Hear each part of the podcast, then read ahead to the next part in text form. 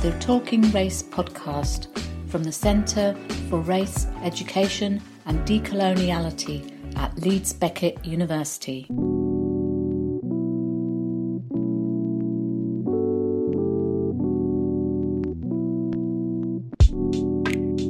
Hello and welcome. Today we're going to be talking about race and children's literature. We are joined by Lisa Stevenson and Darren Chetty. Lisa Stevenson is a senior lecturer in the School of Education at Leeds Beckett University. She's a course leader for the MA Drama and Creative Writing in Education and teaches creative arts and drama. Drawing on her experience as a primary school teacher, Lisa has worked creatively with a range of vulnerable young people using targeted interventions. She is founder of Storymakers Company and director of Storymakers Press, a practice based research collaborative at Leeds Beckett University. Darren Chetty is a writer and a teaching fellow at University College London. He's published academic work on philosophy, education, racism, children's literature, and hip hop culture. He's a contributor to the best selling book The Good Immigrant by Nikesh Shukla. Darren's also co author with Jeffrey Boakye of What is Masculinity? Does It Matter? and other big questions. He co authored with Adam Ferner How to Disagree Negotiating Difference in a Divided World and co edited Critical Philosophy of Race and Education with Judith Suissa. Darren writes with Karen Sands O'Connor a regular column for Books for Keeps entitled Beyond the Secret Garden.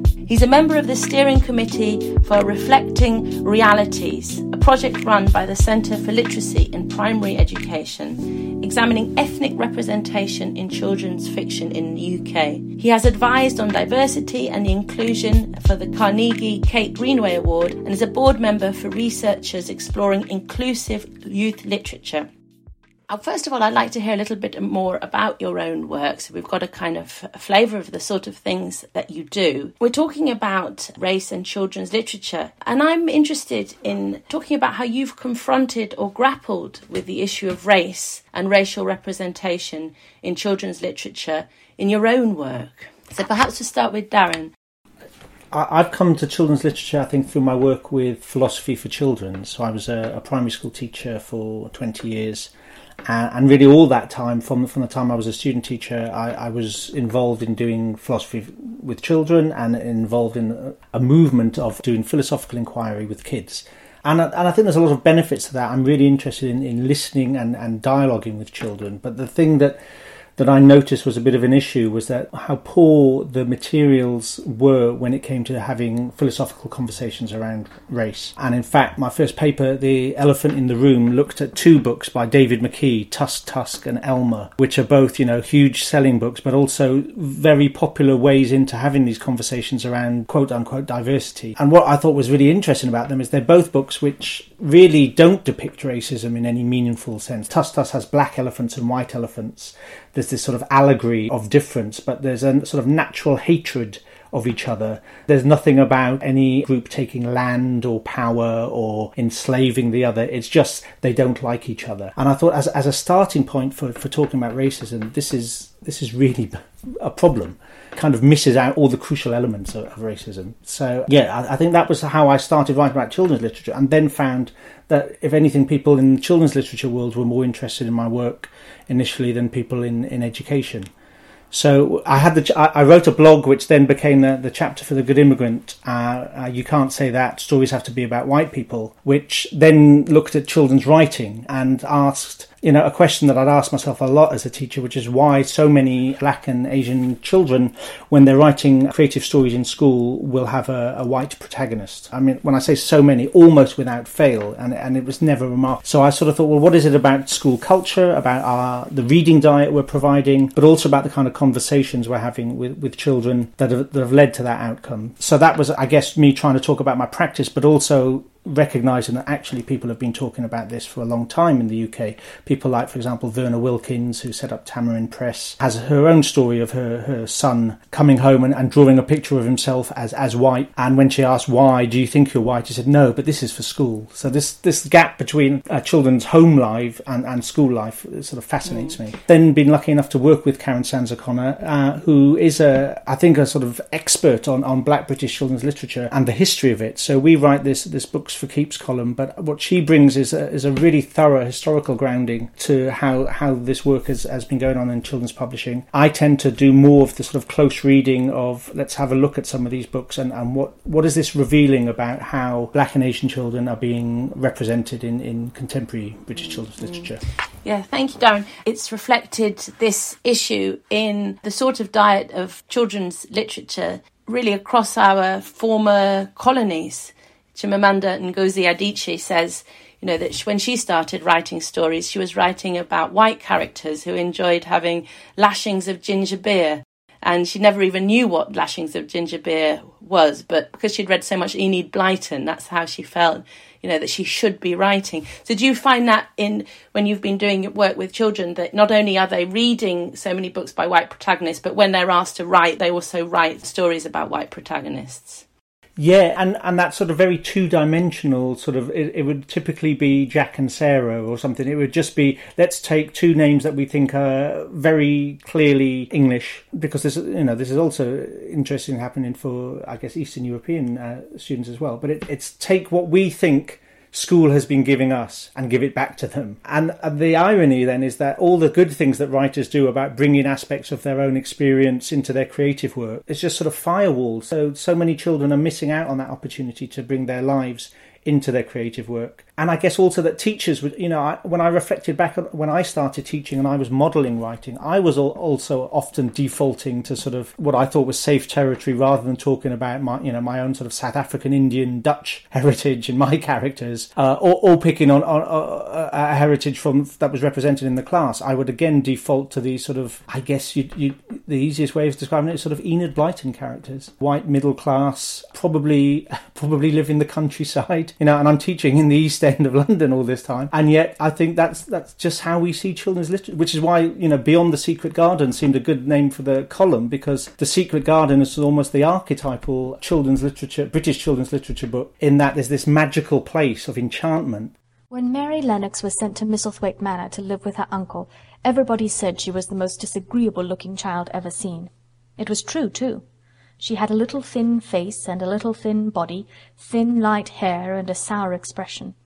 Her hair was yellow and her face was yellow because she had been born in India and had always been ill in one way or another. Her father had held a position under the English government and had always been busy and ill himself, and her mother had been a great beauty who cared only to go to parties and amuse herself with gay people. She had not wanted a little girl at all and when Mary was born she handed her over to the care of an ayah, who was made to understand that if she wished to please the Mem Sahib she must keep the child out of sight as much as possible. So when she was a sickly, fretful, ugly little baby she was kept out of the way, and when she became a sickly, fretful, toddling thing she was kept out of the way also. She never remembered seeing familiarly anything but the dark faces of her ayah and the other native servants, and as they always obeyed her and gave her her own way in everything and yet black and brown children literally don't get a look in. Yes, and and she and and, and in the Secret Garden, the protagonist has been raised in India, and that's that's mm-hmm. sort of depicted as a, a, very wild, exotic, and unruly place, isn't it? So there's a kind of backdrop of empire there, but in, in, in rather negative connotations. Lisa, you've also worked as a primary school teacher Tell us a little bit more about your own work and especially story makers and what you've tried to do with that project. Yeah, absolutely. So I have uh, I worked for a primary school as a primary school teacher for nearly 15 years in, in Bradford, and I think you know sort of drawing on to the things that Darren was talking about is sort of very aware I think as a, a, teacher of coming from a place of white privilege when I'm working with, with the particular classes of children that I was working with, and also the power I think as somebody as perhaps as somebody coming from a background in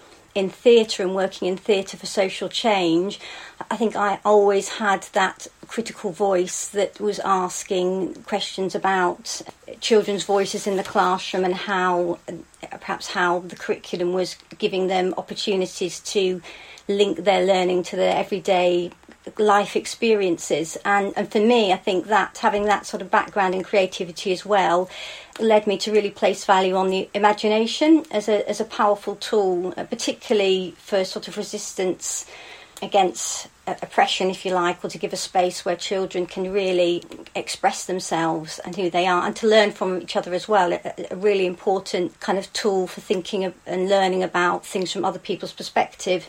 So I think that my background in teaching and obviously in theatre for social change as well, when I came out of teaching, was really concerned with that the lack of creative opportunities for, for young people inside and outside school, particularly those from underrepresented communities. And so we started Storymakers as a collaborative, really bringing together, I suppose, artists, educators, particularly. Um, professionals who were working, writers, theatre makers, and who were really interested in that imaginative process and that was started in 2017. And then in sort of mid 2018, I'm going to talk particularly about the Storymakers Press. So from that work, and also drawing from a lot of the reports, like the report from the Centre for Literacy and Primary Education, that you know really highlighted the lack of diversity in children's stories as well.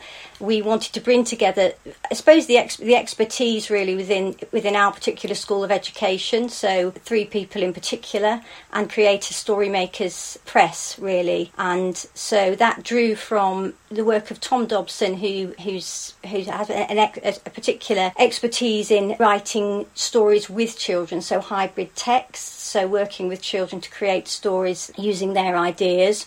Uh, my own interest in the, perhaps the imaginative processes uh, that open up spaces for children to bring their lived experiences in, into learning, and then also we were really lucky to um, bring in Anna Aride, who is the children's publisher as well. So we had this this the team of three of us.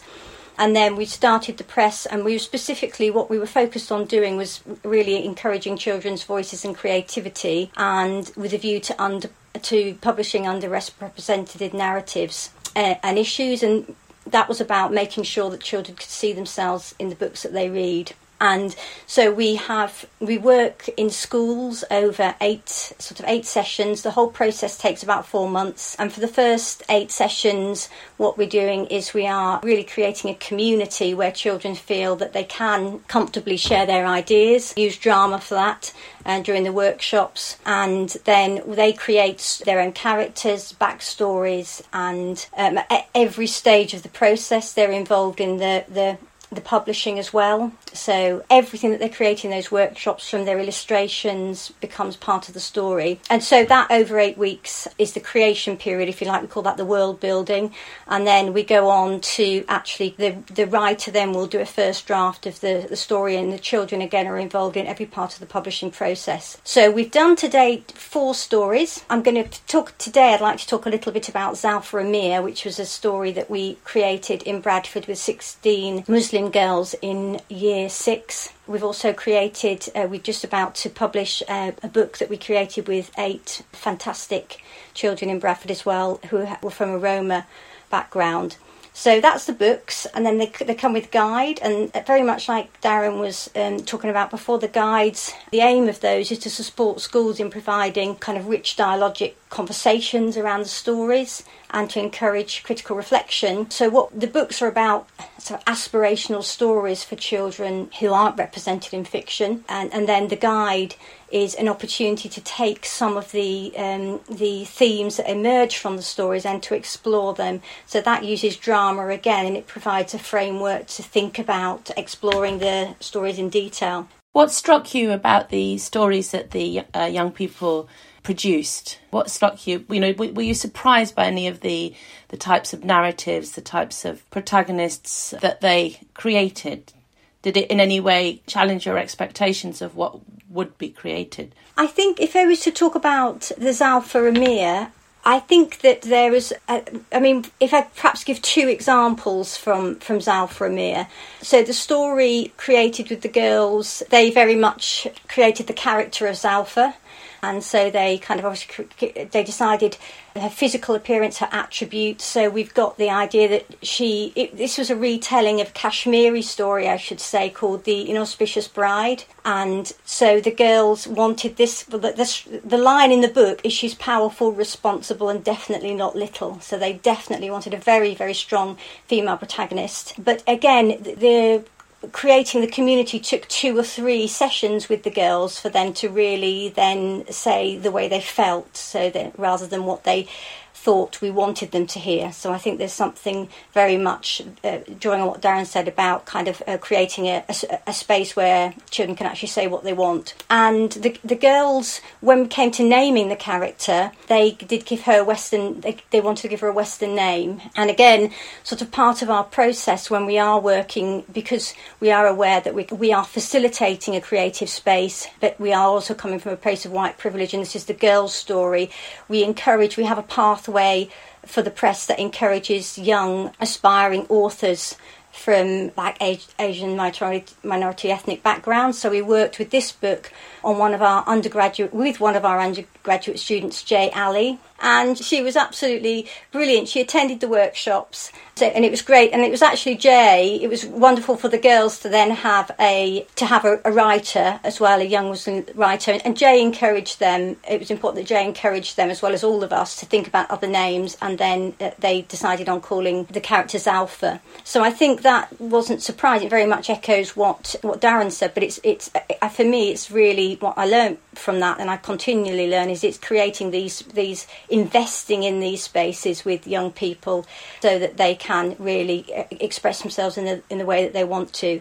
So I think that's one example. And, and, and, interestingly, at the end of the story, when we went back to share and read the story with the children at every stage, and, and they get to decide, make decisions on plot line and the illustrations, etc. One of the things that the girls talked about that they were most proud of, what they liked most about the book, is that the character not only looked like them but felt like them and so that was something that they talked about. And also that, that it is used their language as they say. So for example we've got uh, they created uh, some extremely bossy aunties in the story. This was kind of a big part of the storyline for them. And you know they, in the story and, and jay again could really flesh out the character of those aunties drawing from her own lived experiences as well. So but she you know there was urdu words in in the story. The, the aunties called as alphabeta beta a lot of the time, and the girls talked about that being really meaningful to them as well, and an important part of the story. They felt that the story was was theirs.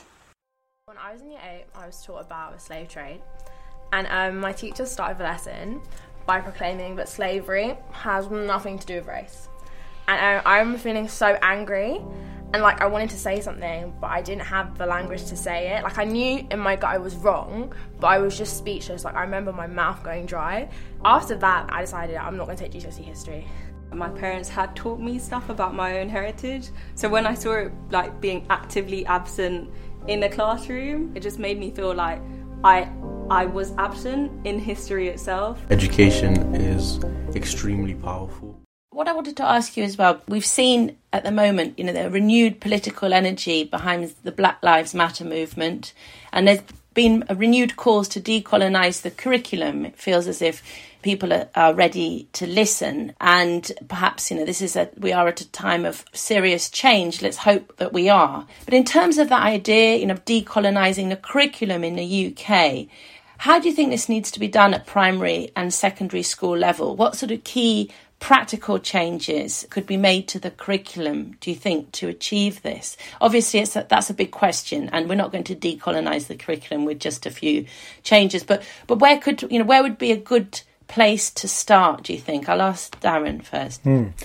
Yeah, I think I think this is a, a real challenge. I think decolonization sort of phrase and, and the discourse has, has you know grown uh, in the last five ten years. But I do think that a lot of people who are talking about decolonizing the curriculum or decolonizing things might be using the word in, in different ways. So you know and, and, and I'm very conscious of uh, it's Tuck and Yang's paper decolonization is not a metaphor and that actual decolonization is is you know is talking about you know radical changes in terms of often about land redi- redistribution, etc. When people are talking about the curriculum, they're, they're perhaps not even talking in that sense. So I guess I, I tend not to use decolonization because I think it's a word that, unless you're actually then offering your, your very specific definition with, has so many connotations. What, what I think is really important is that, that our curriculum actually addresses what people from Stuart Hall to Charles Mills have talked about as a sort of ignorance and a forgetting. So it seems that in Britain in particular, there's there's a real forgetting of, of empire. It's remembered in some ways, celebrated in others, and yet the details are, are somehow left out of curriculum materials in, in all kinds of ways. So I think in terms of Black Lives Matters, we need to be working towards a, a, curriculum and a school that clearly demonstrates that Black Lives Matter, that you can walk into that school and you get a sense of that. Now, I've not really come across many schools that are doing that in terms of staffing, in terms of what they're teaching, in terms of what they're hanging on their walls, you know, the way the sort of where things are given value. And I do think, obviously, Black Lives Matter at the cutting edge and, and its inception is talking about the killing of, of, black people by racist police. But I think looking at it in a sort of broadest way, it's, it's about the valuing of black lives equally. And, and when we understand that our history and that you know the sort of history of the the disciplines is one of not uh, affording equal value to all people. And this is something that you know I just didn't get a didn't really get any understanding of at school. There was some kind of peripheral understanding of racism but it would have been a shock to me to learn that you know some of the greatest European thinkers were invested in creating a system, what they either call a scientific system or a philosophical system of thinking, and that those thinkers are still revered to this day, and that that contribution to racism is kind of just neatly edited out of their of their bios. We don't. So when we t- teach Kant, we we teach about his philosophy, but we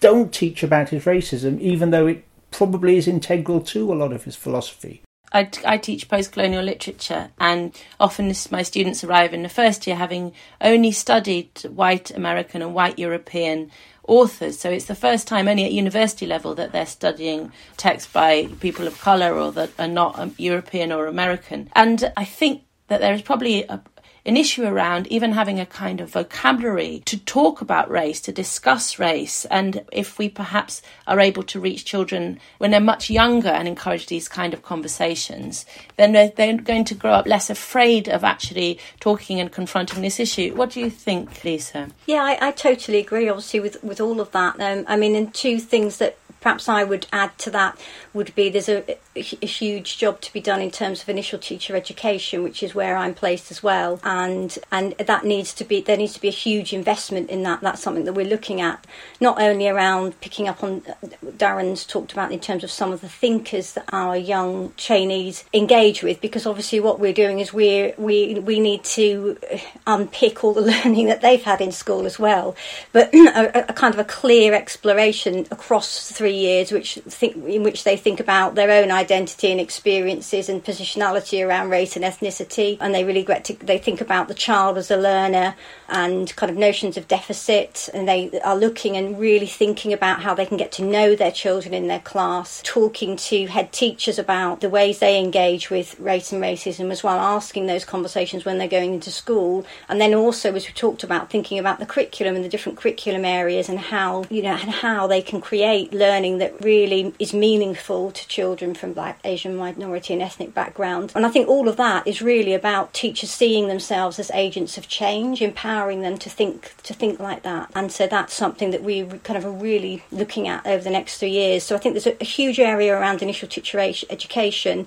but also as we've picked up on before, that idea is uh, of children and young people seeing themselves as agent, as agents of change. And I think, and I'm obviously interested in the idea of changing that those opportunities for. So this is perhaps about pedagogy and the way we might teach rather than curriculum, another sort of addition to the big picture. But the child seeing themselves as actively engaged and a subject of their own decision rather than some, you know, the idea of an object that's just filled with the teacher's knowledge and those dominant viewpoints So the idea of engaged pedagogy and engaged learning, which is definitely what we're trying to look at through the guides, and that being and, and, and really sort of investing in that so that actually we've got children who are open to viewpoints and they are questioning their own their own viewpoint in that same way and, and doing that in a, in a safe way. So through the fiction is a really powerful way to do that because they are required to think um, as if they are perhaps a different character. And so I think there's opportunities to explore those sorts of that sort of learning. And again you know then that that leading to democratic listening and moving moving from the fiction to the group to yourself to the group and then back to yourself again is a way to kind of encourage critical inquiry. And and, and that needs to be done from a again from a place of understanding but perhaps you know that is a place to start with children as, as a laying the groundwork for anti-racist work so that they children as well see themselves as a, agents of change children from all backgrounds especially children from white backgrounds as well what current trends in terms of plot lines and illustrations do you see in popular children's books? Because some of the books that I'm reverting to to read my own children, who are seven and ten, are actually my mum's books uh, that she bought me when I, in the seventies, and and they are you know much more. They're sort of they would be considered quite radical back then, but they are books which have really good ethnic diversity representation. There's a lot of feminist stories as well. And so I'm reading these books for my children in terms of what is out there at the moment, especially for primary age children. What would you what would you say are the are the current trends and how do they need to be challenged? Darren, maybe you could let us know. Yeah, it's a tough one. That there's definitely, I think I became aware after the Good Immigrant chapter of just of, of being careful not to inadvertently say, "Oh, there are no black and brown writers out there." There actually are quite a lot of them. the problem for many is that they might be uh, at smaller presses, or they might be at a larger press, but not have the marketing budget of certain other authors. So, so one of the trends that you know is throughout publishing, I guess, is the celebrity author. So right now, you know, the big seller is is David Walliams, who you know less than a decade ago was was browning up on television for for, for laughs. Now, one of the BBC's most successful television comedies, Little Britain, starring David Walliams and Matt Lucas, has been removed from all streaming platforms because of concerns about the way that characters from different ethnic backgrounds are portrayed. But certainly, you know, someone who's already become famous in some other sphere ha- suddenly putting out a kids' book seems to be a good way that ki- kids publishers sell unit. Investing in someone from marginalised community who doesn't have a large public profile needs a bit more work and and yet if we're going to actually expand what, what's out there and develop a new generation of writers it, it's what's required. I think in terms of plots there's a lot of, there's a lot of detective books i'm seeing right now. There's, and there's a real difference i think between now and the books that i read in terms of if you're writing for, for younger authors, there's an expectation that it's dialogue, dialogue, dialogue, plot, plot, plot. And those sort of moments of, of pausing and reflection, which ironically we're still trying to teach children a good writing, they're often not seeing in the reading, partly perhaps because books are, are competing now with so many other media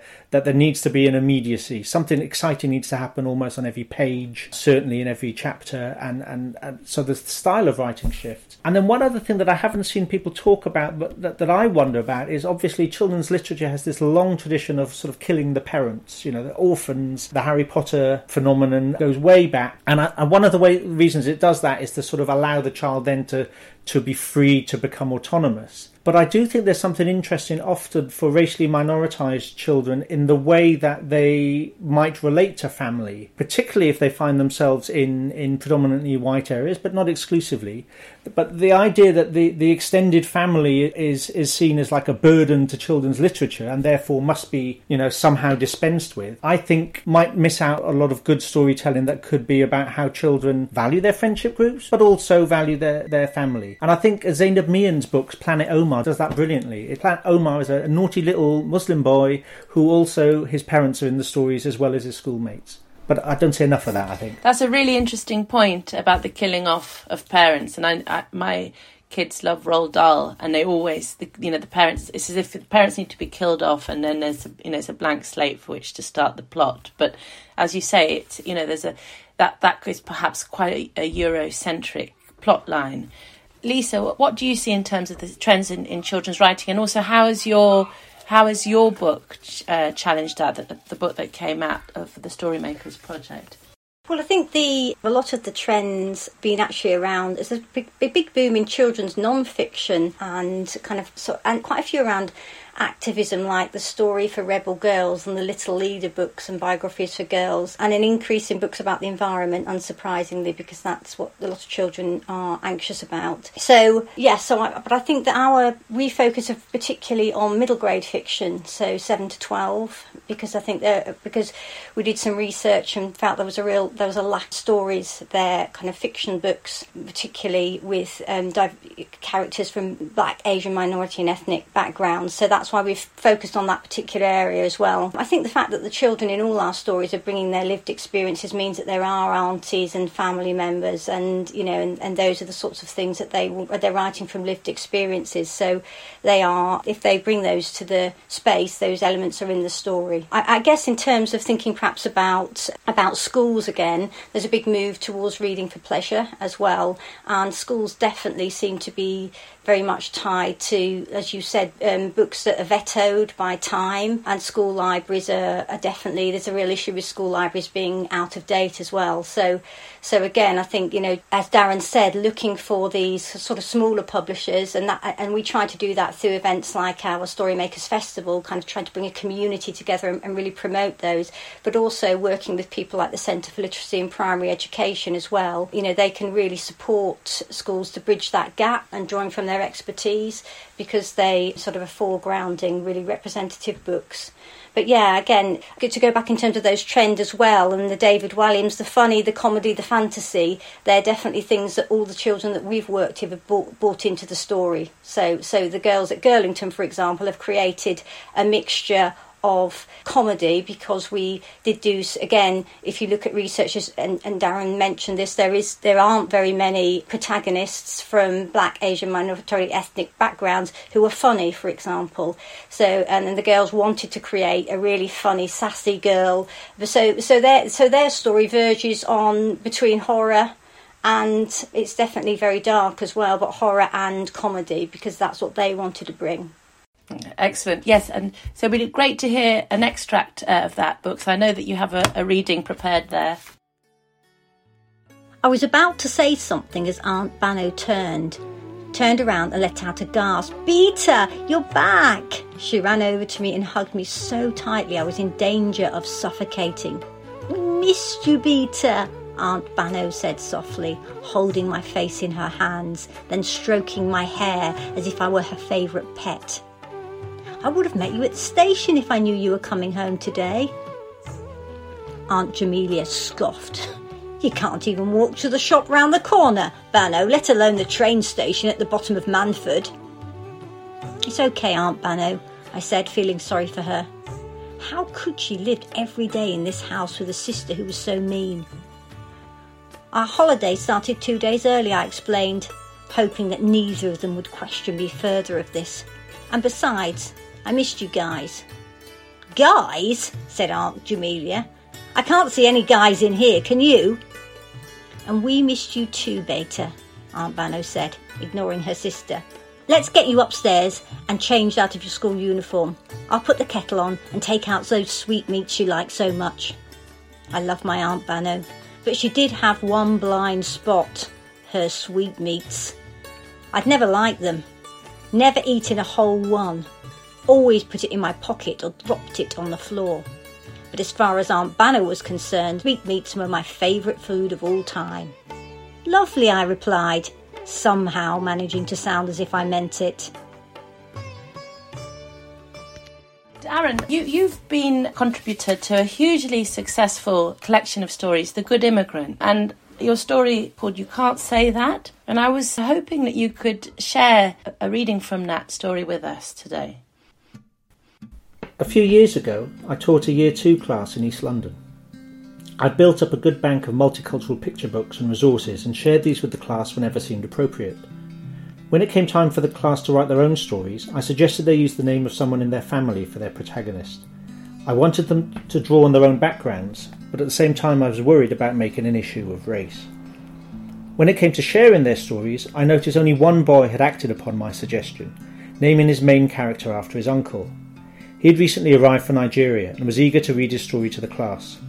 However, when he read out the protagonist's name, another boy who was born in Britain and identified as Congolese interrupted him. You can't say that, he said. Stories have to be about white people. Let me back up for a second. I spent almost two decades teaching children aged between 4 and 11 in English primary schools that serve multiracial, multicultural, multi faith communities. Over that time, I've come to notice that whenever children are asked to write a story in school, children of colour will write a story featuring characters with traditional English names who speak English as a first language. This has been the case across the schools I've taught in, with barely an exception. Yet I don't recall it ever being discussed by teachers in these schools or in any of the courses on teaching writing that I attended over the years. Thank you. Thank you. And t- tell us a little bit about that story, and you said that you were perhaps quite surprised by the amount of attention the good immigrant got, and it's probably opened up quite a few discussions, you know, around the, the subject of your uh, contribution. You tell us a little bit about that journey. Yeah, I guess The Good Immigrant partly it was a good collection of essays, but also the, the timing, it being linked with uh, the referendum at the time in a lot of news stories and a lot of media coverage meant that it, it, it, reached a you know a far bigger audience. If I'd known how many people would read it when I was writing it, I probably would have never finished the essay. So yeah, and it also meant that in, in children's publishing, I got invited to to write you know forwards for a couple of books, to speak at events, and then when uh, Farah was putting together the the CLP, the Reflecting Realities, invited to be on the, the steering group for that. So there's there's been I think more discussion. Yeah, in the last few years, which is by no means me trying to claim that I've sort of started a conversation. As I said, this has been going on for decades. But I think uh, for for a range of reasons, it, there seems to be a greater appetite for thinking about it, and that publishing, you know, has had to put its hand up and say, actually, yeah, there are things we could be doing better. Now, whether, you know, how much of this becomes cosmetic and becomes reputation management rather than deep change always always remains to be seen but i think for those of us who are trying to make some changes you have to sort of seize these opportunities and, and run with them and, and get in, into spaces that perhaps otherwise you might not have been in and make sure that other people are coming there with you so if you for people listening to this podcast who are interested you know, in coming away and perhaps trying to diversify the stories that they read their own children, or perhaps they might be teachers, you know, and, and want to try and diversify the types of stories that their class are engaging with. What advice would you give listeners? It would be to, you know, to set aside some time to to read widely and probably to do some research as to how to do that. I mean, obviously the, the, column Karen and I write is is online and free. The Beyond the Secret Garden in Books for Keeps, and I guess I, I'm I'm keen for people to read our column and things like that because there's also a discussion of the books. And children's literature, despite being a really large percentage of, of the books that are sold in the UK, are, children's books. There's not a lot of uh, journalism around children's literature. The Guardian cut back. There's not a lot of reviews. What the reviews that go out tend to just be you know the, the, the, press release being rewritten. What we're trying to do is critically engage, and uh, in the hope that teachers will have the space to do that as well, to think about the books. So we do sometimes include lists but I'm often being approached with just give me a list and you know I'll buy those 30 books and then we've we've done race. And I think that's not going to do it. And until you're starting to think about the issues think about the difference in the way certain people are representing the same subject matter. We recently did a comparison of two books that talked about uh, the Windrush story. And the second was written by uh, Kandace Chimbiri who is a, a black historian whose version was just so much richer than the other one, although the other one was in a big publishing scheme of work. So it's it's looking in detail at, at what's going on as well as obviously getting more books. So so the lists have a role to play, but I just feel like they're not the whole story. Thank you. And uh, Lisa, in terms of your project, you very much you know help to provide a platform and facilitate uh, young people from a range of ethnic minority backgrounds to write their own stories. What about writers who are not from an ethnic minority background but may want to explore that in their fiction? You know, is what is the best way to go about that? Is it to consult? Is it to to write stories which come, you know, from the children themselves that are inspired by children? You know, or or is it best to for really to allow that space for ethnic minority writers?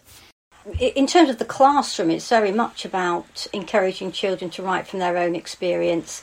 Um, if, as a writer, if I think particularly about how we've approached the project, the, the press, we try obviously again we're we're aware of ourselves as a team with that area of expertise. So we very much so for example when Jay was working with Tom uh, around the hybrid text we we we will try to use our undergraduate and postgraduate routes to give opportunities to uh, aspiring writers. And then also we try and mentor them. So actually Jay was mentored by Sita Brahmachari as well. So where, wherever that's possible in those spaces. So obviously we're working within for us as a team, we're working within the, the project itself. But and, where that's not possible, then we've been using inclusive minds as well. So we're working closely with inclusive minds, particularly on the on the Roma story, because we were there wasn't writers who came forward, so we've sort of worked very much with the children, but then worked with inclusive minds. So I think it's about making. I mean, our our our list of credits reads more like a film a, list of film credits. It's a dialogic conversation within itself. So that's how we work. I guess in the classroom it would be about encouraging all writers to express their voice and giving them permission to do that. And there's a body of work to be done there. For you know, for writers themselves, I'd be looking for, from my own experience, I can only draw from, but our MA really encourages writers to, to work and to again to write from their lived experience and, and to draw from our project as not a perfect case study, but something that we're constantly working at, we're constantly asking ourselves those critical questions as a team. I'm not sure if that answers, but just drawing from the experiences of what of what we're doing. Yes, absolutely. And what and what would you, in terms of you know advising listeners into how to draw from a more diverse representation in terms of children's fiction, what would you advise our our listeners to do? And again, I'd advise them just to uh, seek out, you know, to invest in time to, to really source. For example, I mentioned the Centre for Literacy in Primary Education as well, and they're looking at having a hub in the north as well. But again, looking at specifically, there, there are um, some fantastic people doing brilliant work around bridging that gap who are really promoting representative books. So it, I think it would be seeking those out and then, you know, seeking out opportunities as well. You know, we're looking at doing a series of sessions for teachers, for example, around engaging with those particular stories. But I think it's, yes, it's, it's, I suppose it's investment really. Yeah. Yeah, uh, so you've both both mentioned taking the time, you know, to seek out less well-known publishers and presses, and making that, that effort to to find what resources are available. Well, it's been absolutely fascinating talking to you both. Uh, thank you so much, and I, I look forward to having further conversations in the future. Thank you, thank you, Darren. Thank you, Lisa. I'd like to thank Dr. Emily Zobel Marshall, our guest interviewer on episode 3 of Talking Race. My thanks also to Darren Chetty and Lisa Stevenson for their insights into children's literature and why there's an absence of black and brown characters in children's books and what can be done about this. I'd like to take the opportunity to recommend to listeners that they read the Reflecting Realities report produced by the Centre for Literacy in Primary Education. Have a look at their website for the report. Also mentioned in this episode of the podcast was The Good Immigrant, edited by Nikesh Shukla, and The Secret Garden column, written by Darren Chetty and Karen Sands O'Connor, that can be found on the Books for Keeps website. If you're interested in the MA in Drama and Creative Writing, please contact the School of Education at Leeds Beckett University. And to order your copy of Zalfa Amir, please email storymakers at leedsbeckett.ac.uk. In our next episode of Talking Race, dedicated to race and education, Professor Vini Lander talks to Kausa Jan, a senior leader in school and Daniel Kebede, Vice President of the National Education Union, about racism and anti racist education. So join us for that episode. Thank you very much for listening.